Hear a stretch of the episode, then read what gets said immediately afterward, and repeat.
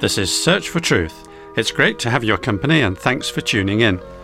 Once again, our teacher Brian Johnston is going to use the Bible to emphasize to us that our Christian salvation is absolutely secure. Our series is called Once Saved, Always Saved, and today's study of the Scriptures shows how we may lose our reward but not the gift of salvation. So, now to Brian. Thanks, John. I once heard about a cab driver who found a purse containing $7,000 which was left by a woman passenger on the back seat of his taxi. $7,000 in $100 bills. He found her address in the purse, drove five miles to return it to her, and the woman so graciously and generously gave him $5 as a reward for his honesty. On the other hand, God speaks of giving some great rewards for serving Christians. In this series of programs, we've already talked about good works only becoming relevant after salvation. We were at that time looking at Ephesians chapter 2, when we read in sequence about when we were sinners, when we were saved, that's those of us who have received God's grace and faith through Christ, and then when we began to walk in good works which God had long before planned for us to do as Christians. We were saying back then that our efforts don't bring about salvation, only God's grace can accomplish that.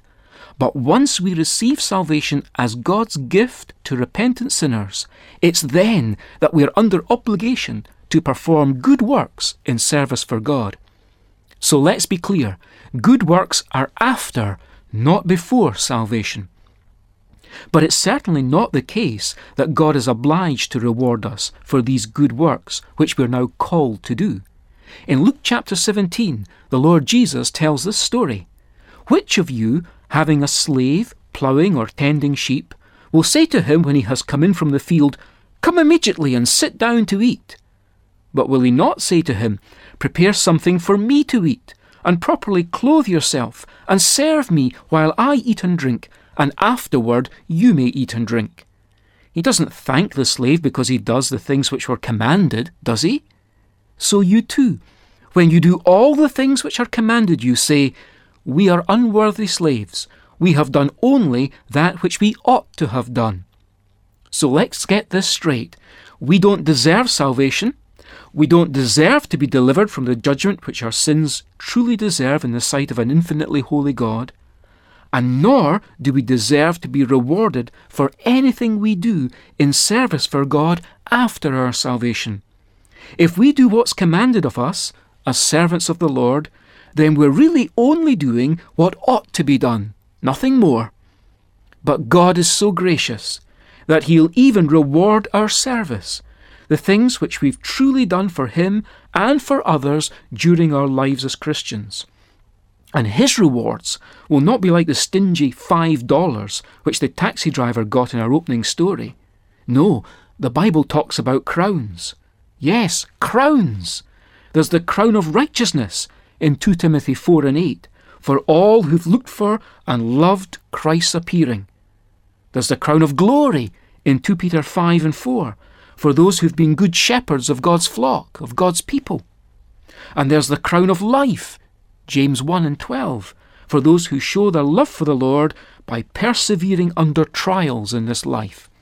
These rewards are future when the Lord returns. We have to wait for them. He says in the Bible's last chapter, I am coming, and my reward is with me, to render to every man according to what he has done. A newspaper article reminded me of the kind of delayed returns we should be living for.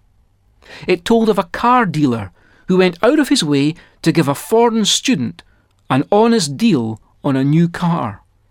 Fifteen years later, that foreign student had become the sole purchasing agent for a national organisation. He showed his gratitude for the kindness he had received by placing a multi million dollar order with that same car dealer. It's unbelievable! exclaimed the car dealer. The good he had done was rewarded years later beyond his wildest imagination. Just as that car dealer's reward came later, so too the Lord will commend us when he returns. If we do good to others in order to have their immediate thanks, we've already had our reward. But if we do good to others, for God's sake, the future return will be sure and generous. But what if, instead of doing good deeds which please God, for which one day He will reward us, what if instead we backslide?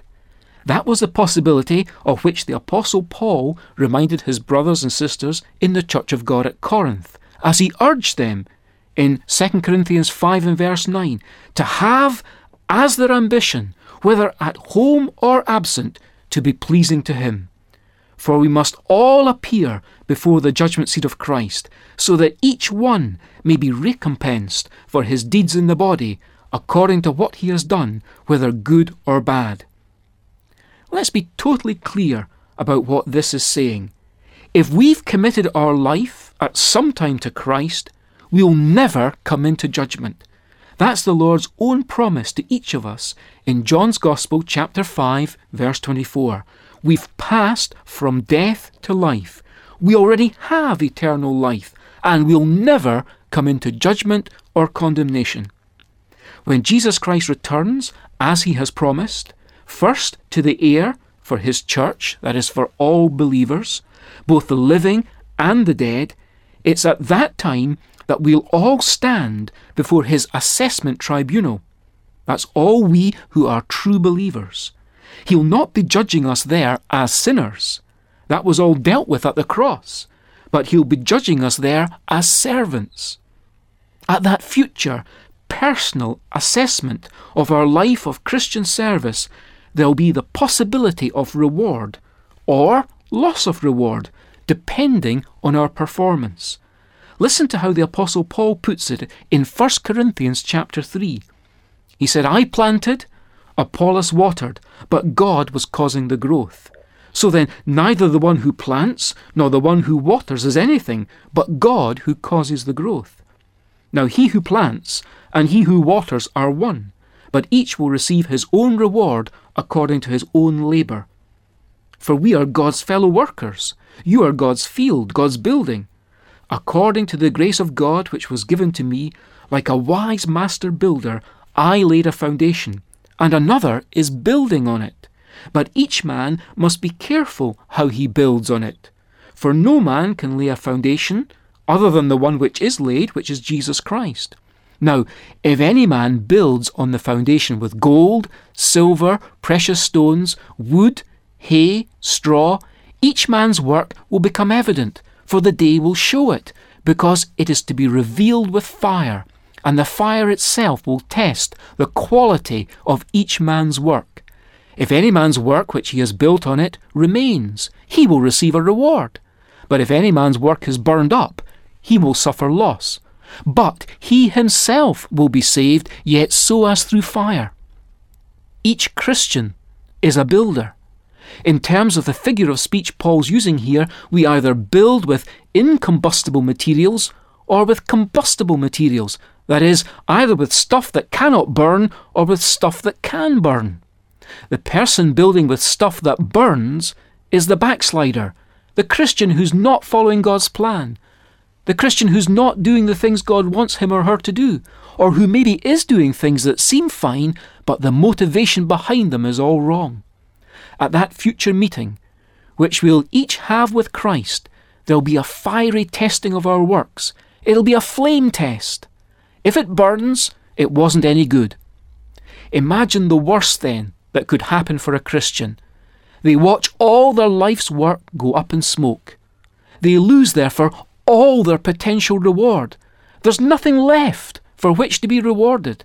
Nothing has withstood the fire. But what about the individual concerned?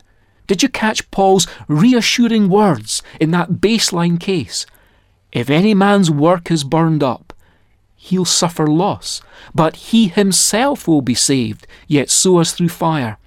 Ah, thank God for that. So then, here's what we're seeing from our Bibles there are rewards for faithful service, which we may fail to gain, as distinct from the gift of salvation itself. Salvation itself is not a reward, it cannot be lost. But we may, in some sense, suffer loss. That means the loss of potential rewards we may have gained if we'd lived a life pleasing to God. I trust today we've made that biblical distinction clear. As well as giving you the incentive to live well for the Lord, the greatest possible motivation is contained in the verse from 1 Corinthians 4 and verse 5, with which we close today's message. Listen for the last line. Therefore, do not go on passing judgment before the time, but wait until the Lord comes, who will both bring to light the things hidden in the darkness and disclose the motives of men's hearts. And then each man's praise will come to him from God.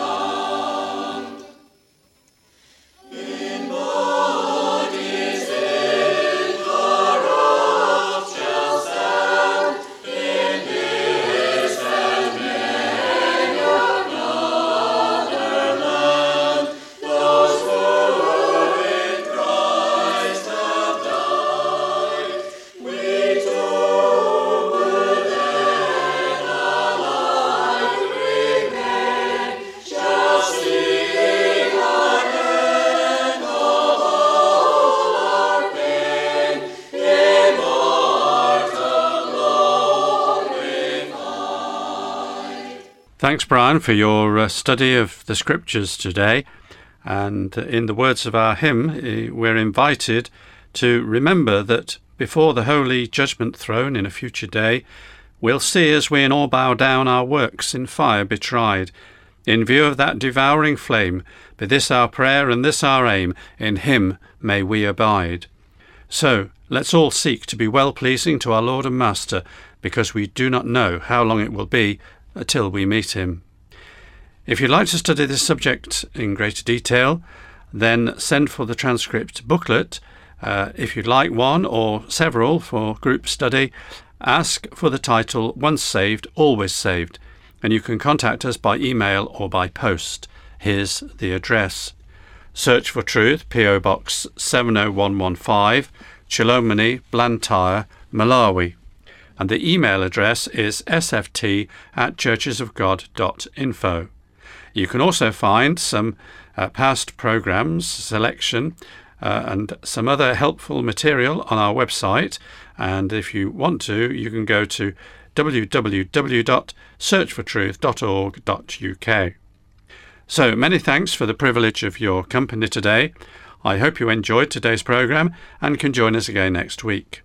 But until then, we give our very best wishes from teacher Brian, technician David, our singers, and me, John. So goodbye for now, and may God richly bless you.